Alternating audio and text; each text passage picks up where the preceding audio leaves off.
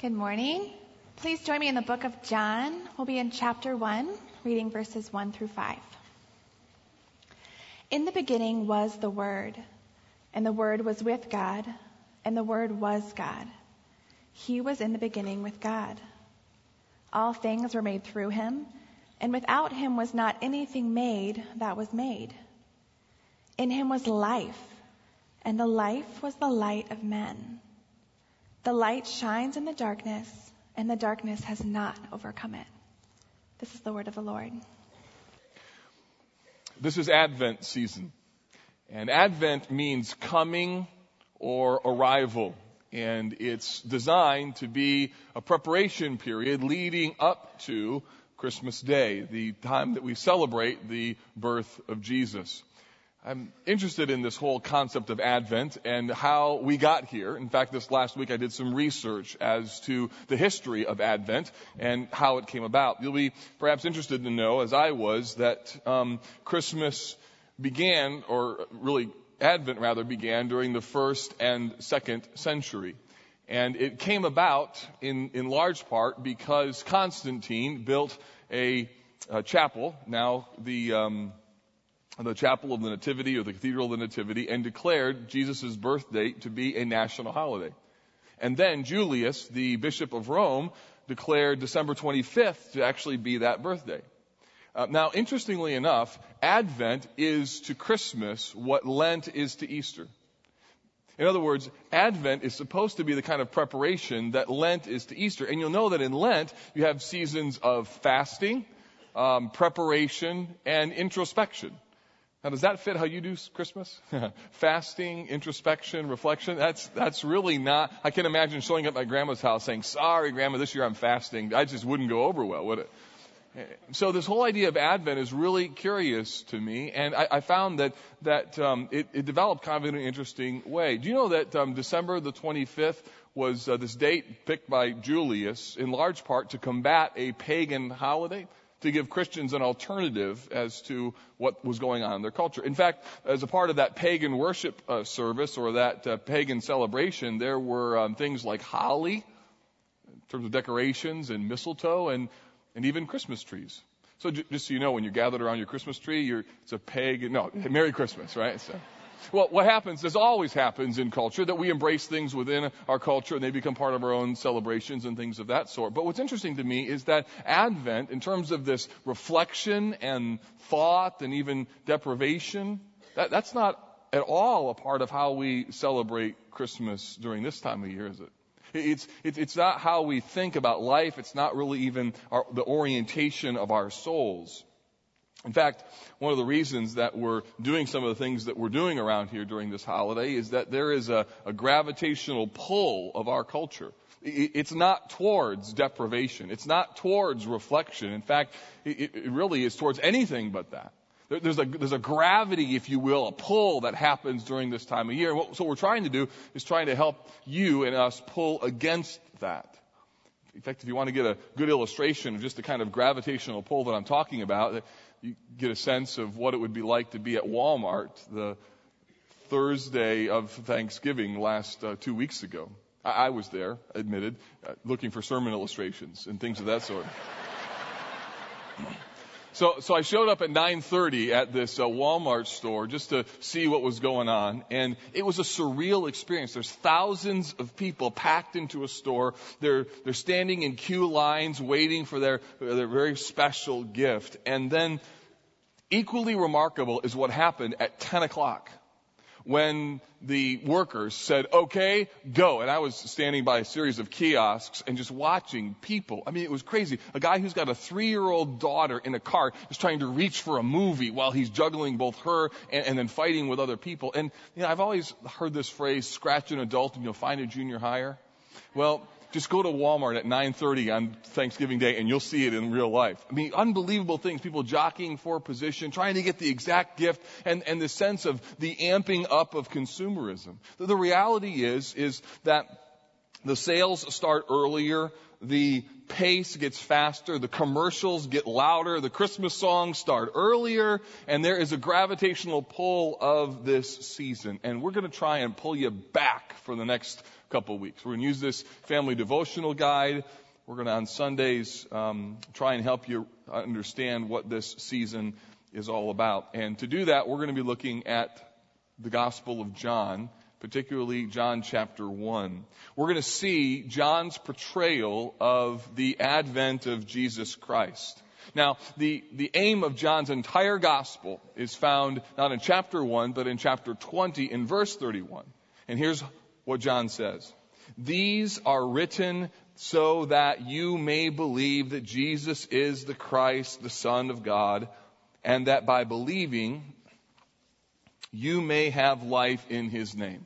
So in other words, everything that John writes, everything that he says, the intended purpose of it is to help you know both who Jesus is so that you might believe in his name. And so what happens is that John opens his glorious gospel with one of the most theologically robust and philosophical treatments of who Jesus is in the entire Bible. I mean, it begins, in the beginning was the Word. That's so different than how any other gospel writer opens. Think how, how Matthew opens. Matthew begins his gospel with a genealogy.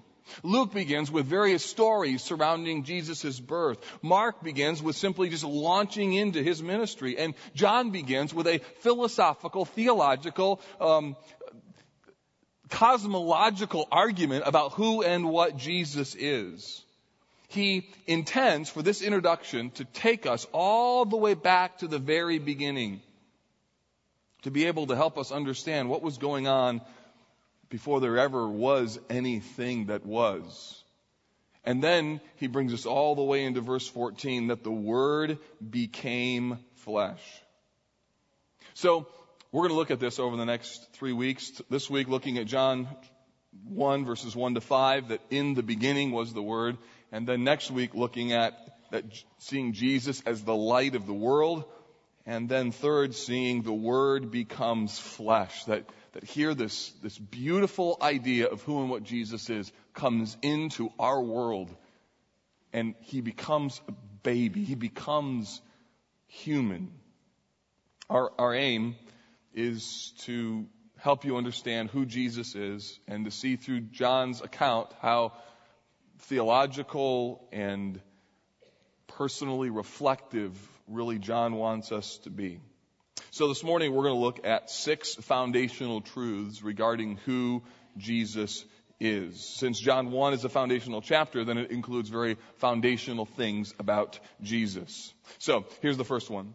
It is that Jesus is self-existent. Verse 1. It says, In the beginning was the Word. So what John does is he takes us to the very beginning. Now that word beginning means primacy of place, um, primacy of time, primacy of rank. It can mean that something happened before something else. It can mean that something is the starting point of the whole, like the beginning of a page, the beginning, the margin of it. It can also refer to something that is superior. In this case, the word is used to describe Jesus' essence and his existence before all time and creation. The word in the beginning points to the place of prominence and authority that Jesus has that he is, in a little phrase, he's first of all. He is in the beginning. So John uses this word more than just to refer to a location or a time. In the beginning carries a level of emotional power to it. There's significance to this. There's, there's weight to it. You, you could think of this phrase in the beginning in the same way that we might use the word huge. For instance, if you went out to eat this afternoon and you went to a restaurant that gave you a fairly significant meal, you could look at that meal and go, wow, this meal is huge. Or maybe in the last week or so when all that snow came around here, your kids went out and built a snowman or maybe they had a snowball fight. Imagine one of your kids throws a snowball at the other one and hits them in the forehead. They're like, ow, it's too big. That snowball was huge. Again, size, scope, scale. But if you're a counselor and maybe your counselee suddenly gets an aha moment about what's going on in his or her life and they, they make a, a, a, finally a biblical evaluation of truths within themselves that they're missing and they acknowledge how far off they are, you as a counselor might say, man, that statement that you're learning is huge. That's the concept that we're talking about here in regards to in the beginning. It's not just a reference to time, but there's, there's emotional weight to it. There's significance to it. There is a breadth of it. And John is uh, using this in the beginning not only to refer to the time, location that Jesus precedes, but even more that there's, there's, there's creative power connected to who and what Jesus is. After all, can you think of another place in the Bible where it says in the beginning? Where else does the Bible say in the beginning? Genesis 1 1. Good. In the beginning, God created the heavens and the earth. And the book of Genesis introduces the whole concept of God's creative ability and his creative authority and the creation of the world, that there was nothing and then there was something because in the beginning, God created it. And what John does is he uses this phrase to capture not only that there is a creation in Genesis 1, but that now through Jesus there is a new creation that's coming. It's not in any way coincidental that John uses this exact same phrase that's connected to Genesis chapter 1. So what happened through Jesus is significant. It is as significant, even cosmologically altering as what happened in terms of the creation of the world. In the beginning was the Word. That Jesus, the Son of God, the one who walked the face of the earth, the one who John saw, the one who John heard, this Jesus was in the beginning. He never had a beginning. He was never dependent on anyone, never had an antecedent prior to himself. Instead, Jesus is the one who enters our broken world as the one who's first in rank, first in authority, first in power, first in honor, first in time. He is in the beginning. Take your Bible, go over to 1 John chapter 1, because you need to see how John, in another context, uses the exact same type of language, because this is important to John in terms of his presentation, in terms of who Jesus is. 1 John 1 1. Again, introducing a letter, John uses similar language as to what he used in John chapter 1. Here's what it says. That which was from the beginning. Here we have it again. 1 John chapter 1. But notice here how much more personal it is. Which we have heard, which we have seen with our eyes which we have looked upon and have touched with our hands concerning the word of life. John says this person who we saw, this person who we touched, this person who healed people, this person who we listened to, this person was in the beginning and he was the very essence of what life is all about. In other words, John takes us all the way back to the very foundations of the foundations saying, in the beginning was the word. So he is self existent. That's the first thing.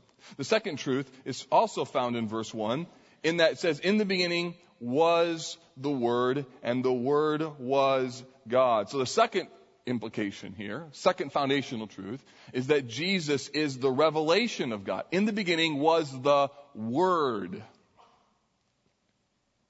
This title is an intentionally loaded concept, this title, Word. And it really requires that you understand what John and his readers would mean and by this word and why it would be so incredibly significant.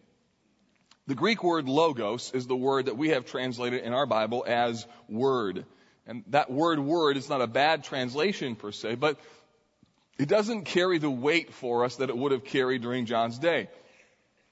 You see, in Greek philosophy, the logos idea was a principle of reason or order that was embedded in the universe. You can think of it sort of like the, the center of all things, this logos idea, this reason or this wisdom principle.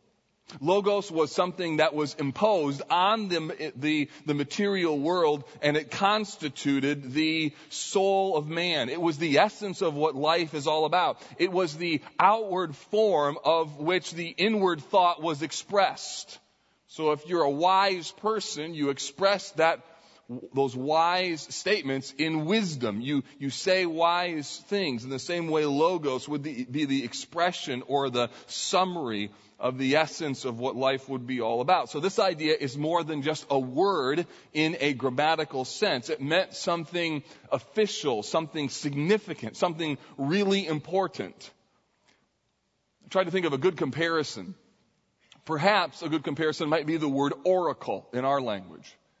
Because oracle can mean some kind of utterance or some kind of saying. But oracle also has another sense where it means almost divine revelation, uh, something that you receive from a spiritual person or you receive from God himself. An oracle is a spiritual word. And then you can take it even one step further that sometimes we even might refer to somebody as the oracle because they have so much wisdom, so much knowledge, or it seems as if by virtue of their skill that they've got a divinely given gift. In fact, some of you in the investment worlds will know that Warren Buffett, world renowned for his wise investing, his frugal lifestyle, and his amazing wealth, has been called the Oracle of Omaha. And again, co- combining this concept of an idea, a word, and then a person, that's what John is doing with this concept of logos or the word.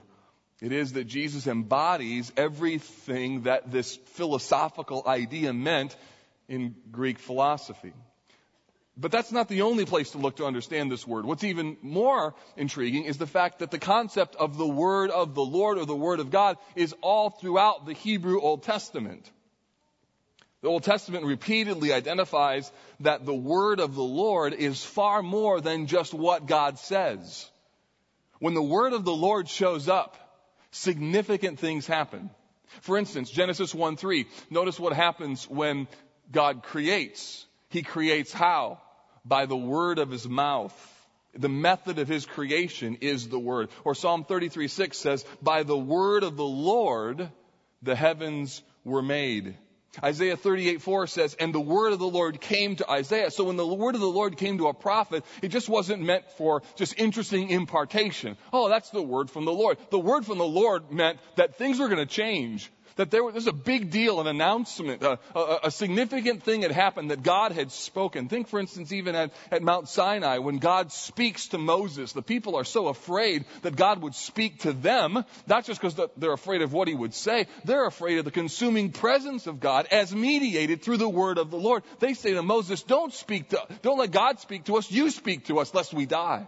So this word of the Lord is a consuming word. It's a powerful word. Think also of the New Testament where it says that the word of God is quick and powerful, sharper than any two-edged sword. So the word of the Lord is not just some, some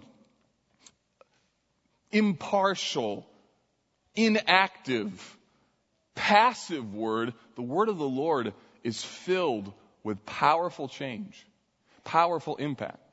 And so when John says that the word of the Lord is the word himself, Jesus, he is saying something very significant.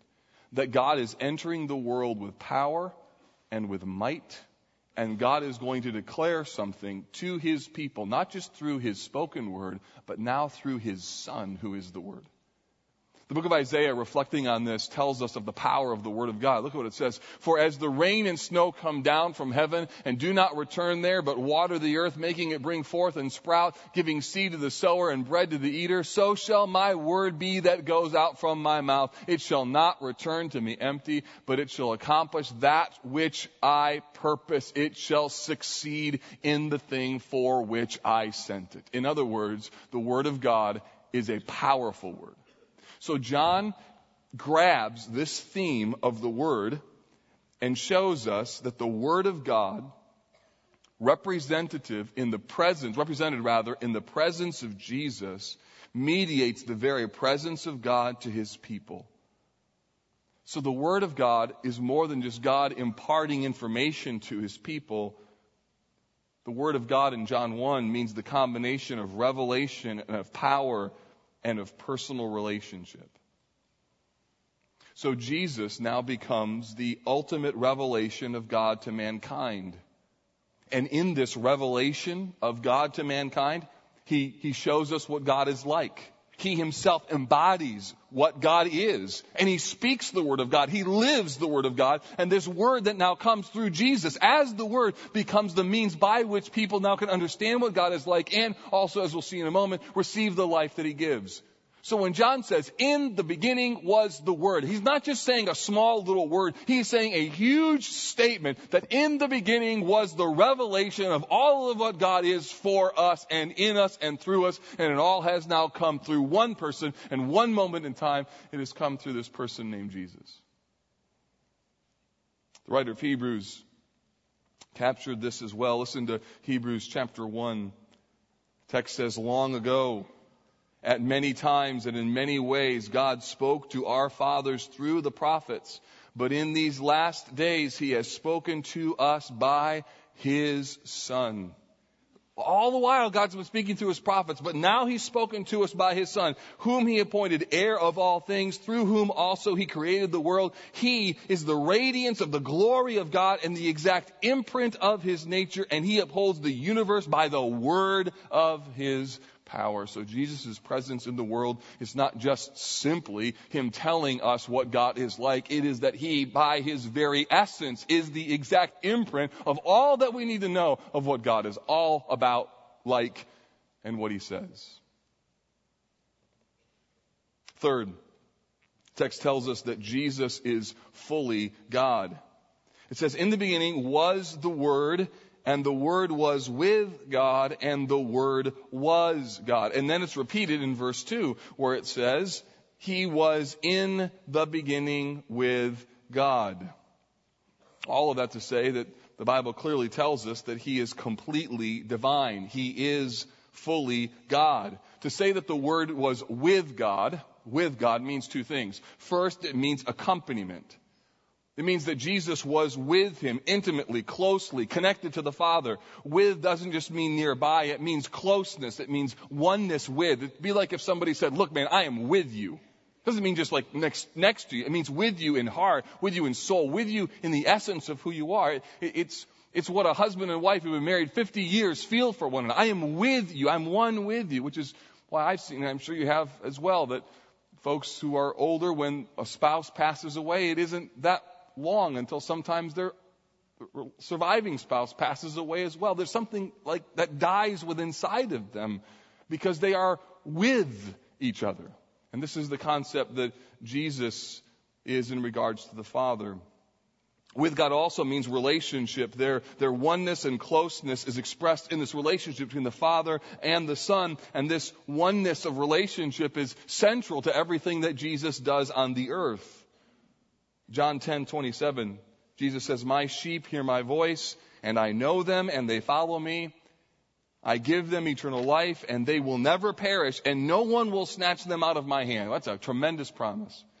But it's conditioned on the next statement in John 10, which says, My Father who has given them to me is greater than all, and no one is able to snatch them out of the Father's hand. And then he says this, I and the Father are one. In other words, everything that he is, I am. And that's what the next phrase means. Not only in the beginning was the Word and the Word was with God, then the text says the Word was God. The Word was God. This idea of being was God is directly connected to the, even the structure of the Greek language in the text. The Greek language has the Word was God, not the Word was the God, as if Jesus was the God, only God, rather, but the Word was God, meaning everything that God in His triune form is, is exactly what Jesus is. That the Word, Jesus, shares all of the divine characteristics. That's why one contemporary translation renders the passage, what God was, the Word was. And so John wants us to understand that Jesus was and is fully God. Why does he have to be fully God? He has to be fully God because if Jesus isn't fully God, then there's no complete redemption. He has to be human in order for redemption to apply to human beings, but he has to be God in order to provide a once for all atonement. So Jesus is fully God. He was the revelation of God. He's self-existent. Fourth, Jesus is also creator. Look at verse 3. All things were made through him, and without him was not anything made that was made. The text tells us that Jesus is the active agent in creation. In fact, the first John tells us this positively and then flips it to tell us negatively. All things were made through him. That's the positive. And then flips it, tells us negatively, and without him was not anything made that was made. In other words, everything that exists owes its life and allegiance, owes its very existence to Christ. Jesus was the agent who was doing the creation. There's no world outside of Jesus' creative authority. Nothing exists apart from him. Absolutely nothing. And the significance of this is that if Jesus is the creator and everything is created by him, then he has the authority to tell that creation what they should do and what they should not do. That he is supreme and the ruler of all things. And, and throughout the New Testament, this idea of Jesus' creator status is affirmed. Look at these two passages. Colossians 1. For by him all things were created in heaven or on earth and on earth, visible and invisible, whether thrones, dominions, or rulers or authorities, all things were created through him, and don't miss this, and for him. And then notice Hebrews 1 2. But in these last days he has spoken to us by his Son, whom he appointed the heir of all things. Again, there's that authority, through whom also he created the world. So there's this direct connection between Jesus' authority and his power as creator. This is important for two reasons treason and worship. John is setting up something that he will talk about later on in verse 14. He will say that Jesus came unto his own, his own things, his own people, his own creation. He comes unto the thing that he created. He came to his own stuff. And the crazy thing is, his own things rejected him. It's one thing to reject somebody. It's another thing to reject the creator of your soul and your life. It's a tragedy and an irony that human beings rejected and they killed the very one who had created them. And what John is doing is setting us up here to show us that sin is so bad, so bad that it would cause creatures to commit treason against the one who gave them life. And the second reason why this creative authority is important is because of worship. That as creator, Jesus deserves the worship due him from his creatures. The beauty of heaven will be the fact that here we see the glorious Savior who comes in flesh and then is rejected, and then in his death redeems the very people who should have worshipped him in the first place, but instead rejected him, and then he redeems them to call him, call them his own, and to make them his children. It, no wonder that the book of Revelation breaks out in praise that sounds like this. This is Revelation 4. Worthy are you, our Lord and our God, to receive glory and honor and power. Why? For you created all things and by your will they exist and were created. So the marvel of heaven is the fact that here is this Jesus who comes to earth. He's the revelation of God. He's fully God, fully divine. And yet he's rejected. He's beaten. He's crucified in order that he might redeem these wicked people called human beings on planet Earth. And then for all of eternity, it is that these human beings declare the glorious praise that is due his name. Worthy are you, worthy are you. He's creator. Notice fifth, Jesus is also here the savior of mankind. Verse 4 says this, in him was life, and the life was the light of men. Here he begins, John, to, to change the metaphor a bit. In him was life and life was the light of men. So here we have Jesus, who is this self-existent, God-revealing, fully divine. He's the universe-creating Son of God, and He's also the one who comes through Him to provide life to sinful people. It's, it's an unbelievable package that John is presenting to us about all of who and what Jesus is. And so when we, when we say things like we're igniting a passion, that's our mission, to, for you to follow Jesus, it's important for you to know the fully orbed reality of who He is. And John presents him to you that in the beginning was this Word. This Word was with God. This Word was God. And in Him was life. And this life was the light of men. Life and light are two concepts that John loves to use in reference to Jesus. And again, back to John, 1 John 1, he says, that which was from the beginning, which we have heard, which we have seen with our eyes, which we have looked upon, which we have touched with our hands concerning the word of life. And then he says this, the life was made manifest and we have seen it. In other words, this word was not a hidden word, it was broadcast. John says we saw it, we heard it. In John's case, he touched Jesus, he heard him. And this life, this light, produces the possibility of eternal life. Now, in the next next week, we'll unpack all of what it means that this light has shined into darkness, but John simply wants to introduce to us the idea that Jesus, as the light of the world, is invading the darkness of our human existence. So, you know what you're really celebrating this time of year? You're celebrating that you were in darkness and God shone a wonderful light into your life. As you're celebrating the birthday of Jesus, remember that what you are celebrating is that God intervened in your dark world.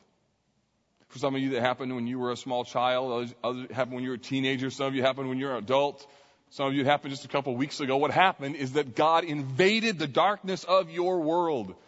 He came and He shone the glorious reality of who Jesus is into the darkness of your heart. And as a result, in belief and in faith, you received life, eternal life through Jesus. So when you think about the full aspect of all of what Jesus is, it's unbelievable.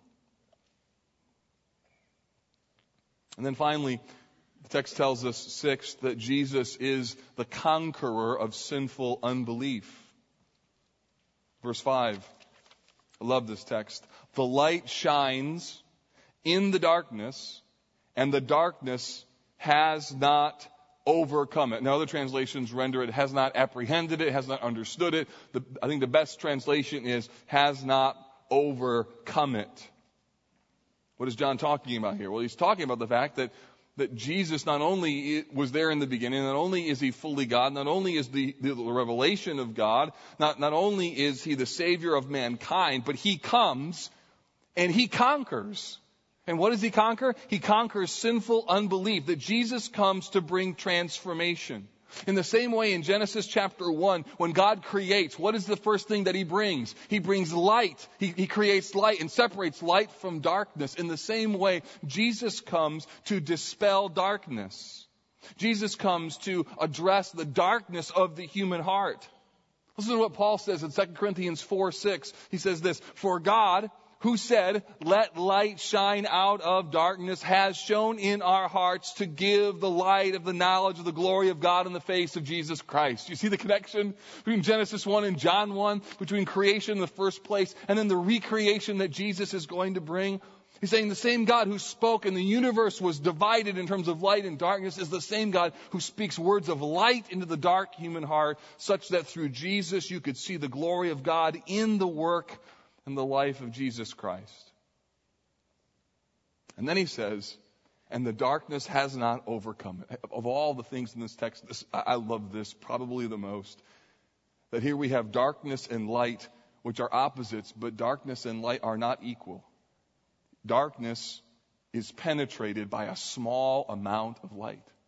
And here is this little baby born in a nondescript town in Bethlehem from a city you'd think nobody would ever do anything great out of Nazareth. And here is this child, the Word that became flesh. He grows up, and through this light, now God offers redemption to those who put their faith in Him. It's just remarkable that a small amount of light can penetrate the darkness, and a little bit of light can change everything. You ever had that happen? Where you can't see something and then suddenly you got a little light and like, oh, here's what's going on. In fact, you know, on my um, on my iPhone, I have um, I have lots of uh, of apps, and you probably have your favorite apps, and we could discuss which app is your favorite. I'll tell you which one was my favorite right here. This particular app has saved me more time, more money, more. It, I use this app more than anything else. In fact, just last night I was using it, and my boys said, "Dad, that's a really cool app." That made me feel really good. So yeah, it, it, it, it's this app. It's the flashlight app where I flick a little button. You have this one, and suddenly I got a light. it is just unbelievable how many times I used this last night checking out which Christmas tree to buy. I was like doing like this and looking around the side. It was dark out, couldn't see the tree. Just the other day, the, uh, my, my car wouldn't start, so I was out, and I couldn't see what was going on, so I turned on the, turned on the light, and I'm looking inside the engine, and here's son, hold my light, he's looking at this, and last Sunday, after I got done with third service, I was like, what's going on my? I'm looking at my throat, trying to figure out what's going on in the area. It's a great little tool, and what it does is it dispels the darkness. It makes things clear. It helps me to see what's really going on. And this is what the gospel does.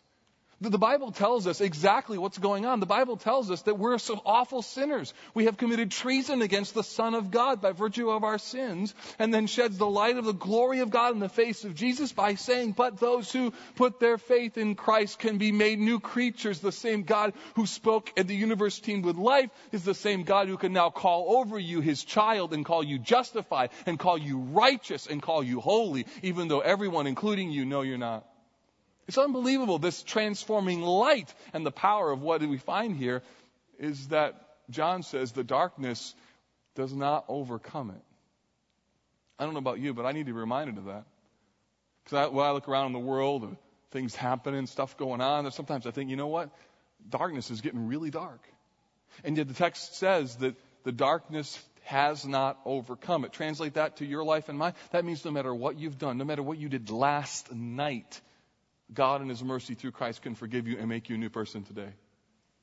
The light of the gospel is that powerful, that significant, and that glorious. So, the message of John's gospel and the entire Advent season is simply this that this self existent revelation of, of, the triune God, this fully divine creator and savior of the world who has come to the earth, comes to conquer darkness and unbelief.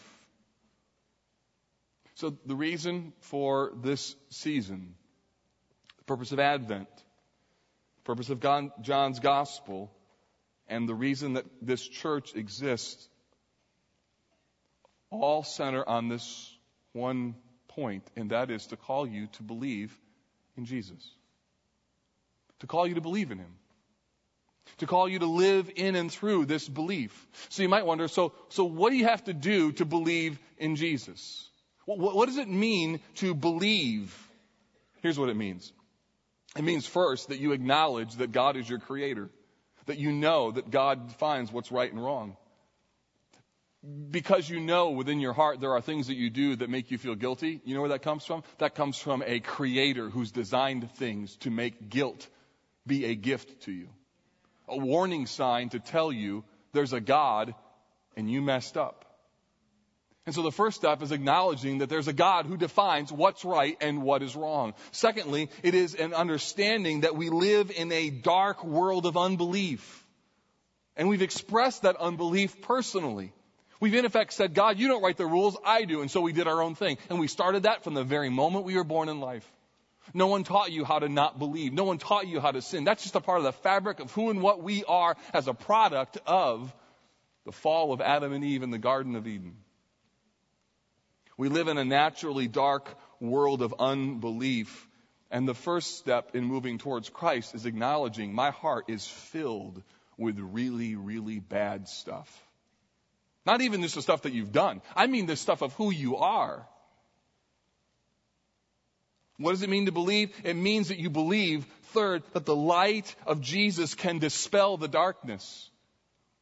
It means that you would realize that God is creator. There's really bad stuff in my heart. I can't change my heart. I can't change who I am. And believing that Jesus, in faith, saying, He can change me. He took my sins and He could change me from the inside out. The light of Jesus can dispel the darkness. Jesus put it this way I am the way, the truth, and the life. No one comes to the Father except through me.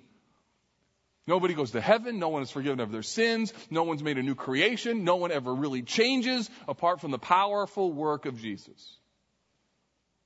And then here's the beautiful thing. Finally, it is that we believe that Jesus can make everything new.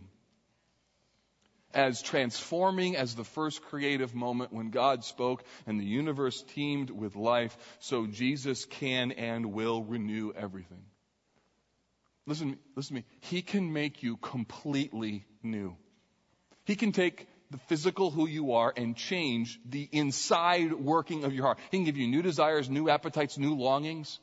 He makes you feel guilty about things you've never felt guilty about, so you run from those things and run to what's right. He shows you the beauty of who He is for you, gives you new longings, new joys, puts a new song in your mouth, and the most beautiful thing in all the world is what Paul said in 2 Corinthians 5:17. If anyone is in Christ, he or she is a new creation. The old is gone, behold, the new has come.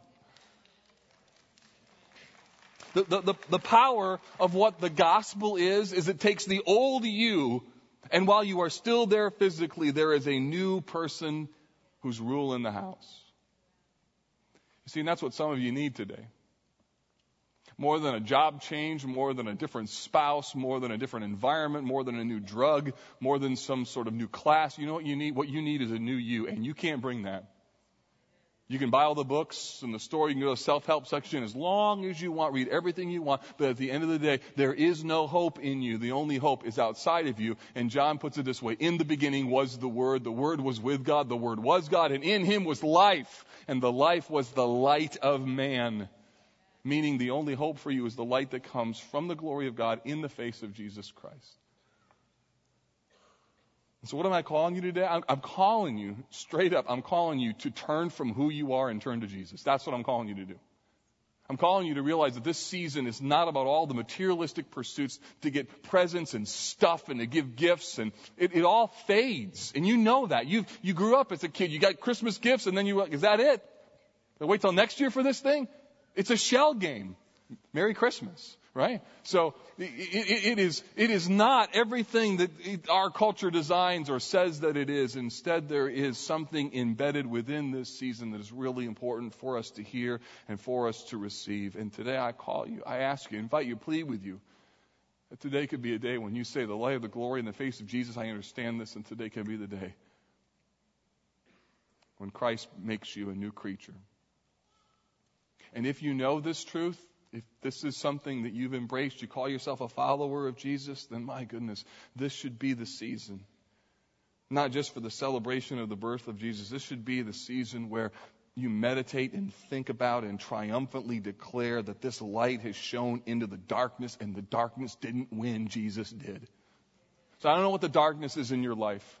I don't know what's going on. Maybe a, a, very bleak Christmas as you consider the holidays. You have, may have a huge issue going on, but the reality is if you know Christ, the darkness has not overcome the light. The light wins. Here we have Jesus, the self-existent revelation of the triune God. who's fully divine. He's the creator of the whole universe, the savior of the world. He comes and he conquers the darkness of unbelief. And when John wants to announce this message, he says, In the beginning was the Word, and the Word was with God, and the Word was God.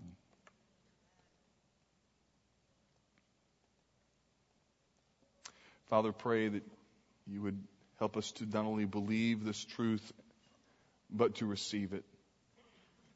And to receive it now, to receive it today. I pray that this robust and weighty passage in John chapter 1 would be a call to conversion today. There might be some today who would say, God, I, I know that I'm a sinner. I have made a mess of my life. And I cannot change the inside of my soul. I've sinned against you, and I receive the death, burial, and resurrection of Jesus Christ as my atonement. And I invite you, Lord Jesus, to come into my heart and to change me from the inside out. I give you my life. I want you to take over my soul. And Lord, I pray that that heart and that prayer could become the light and the life of men and women today. Oh Lord, give us grace, give us mercy to believe and to trust and to rely upon you. We thank you for your word. And we pray this in Jesus' name. Amen. Listen, two things as you go. First, if you need someone to pray with, they're up here at the front. Some folks will be here to pray with you. Secondly, don't forget to pick up your devotional guide as you make your way out this morning. That'll be of help to you and your family, all right? God bless you, College Park. I love you. Thanks for coming today.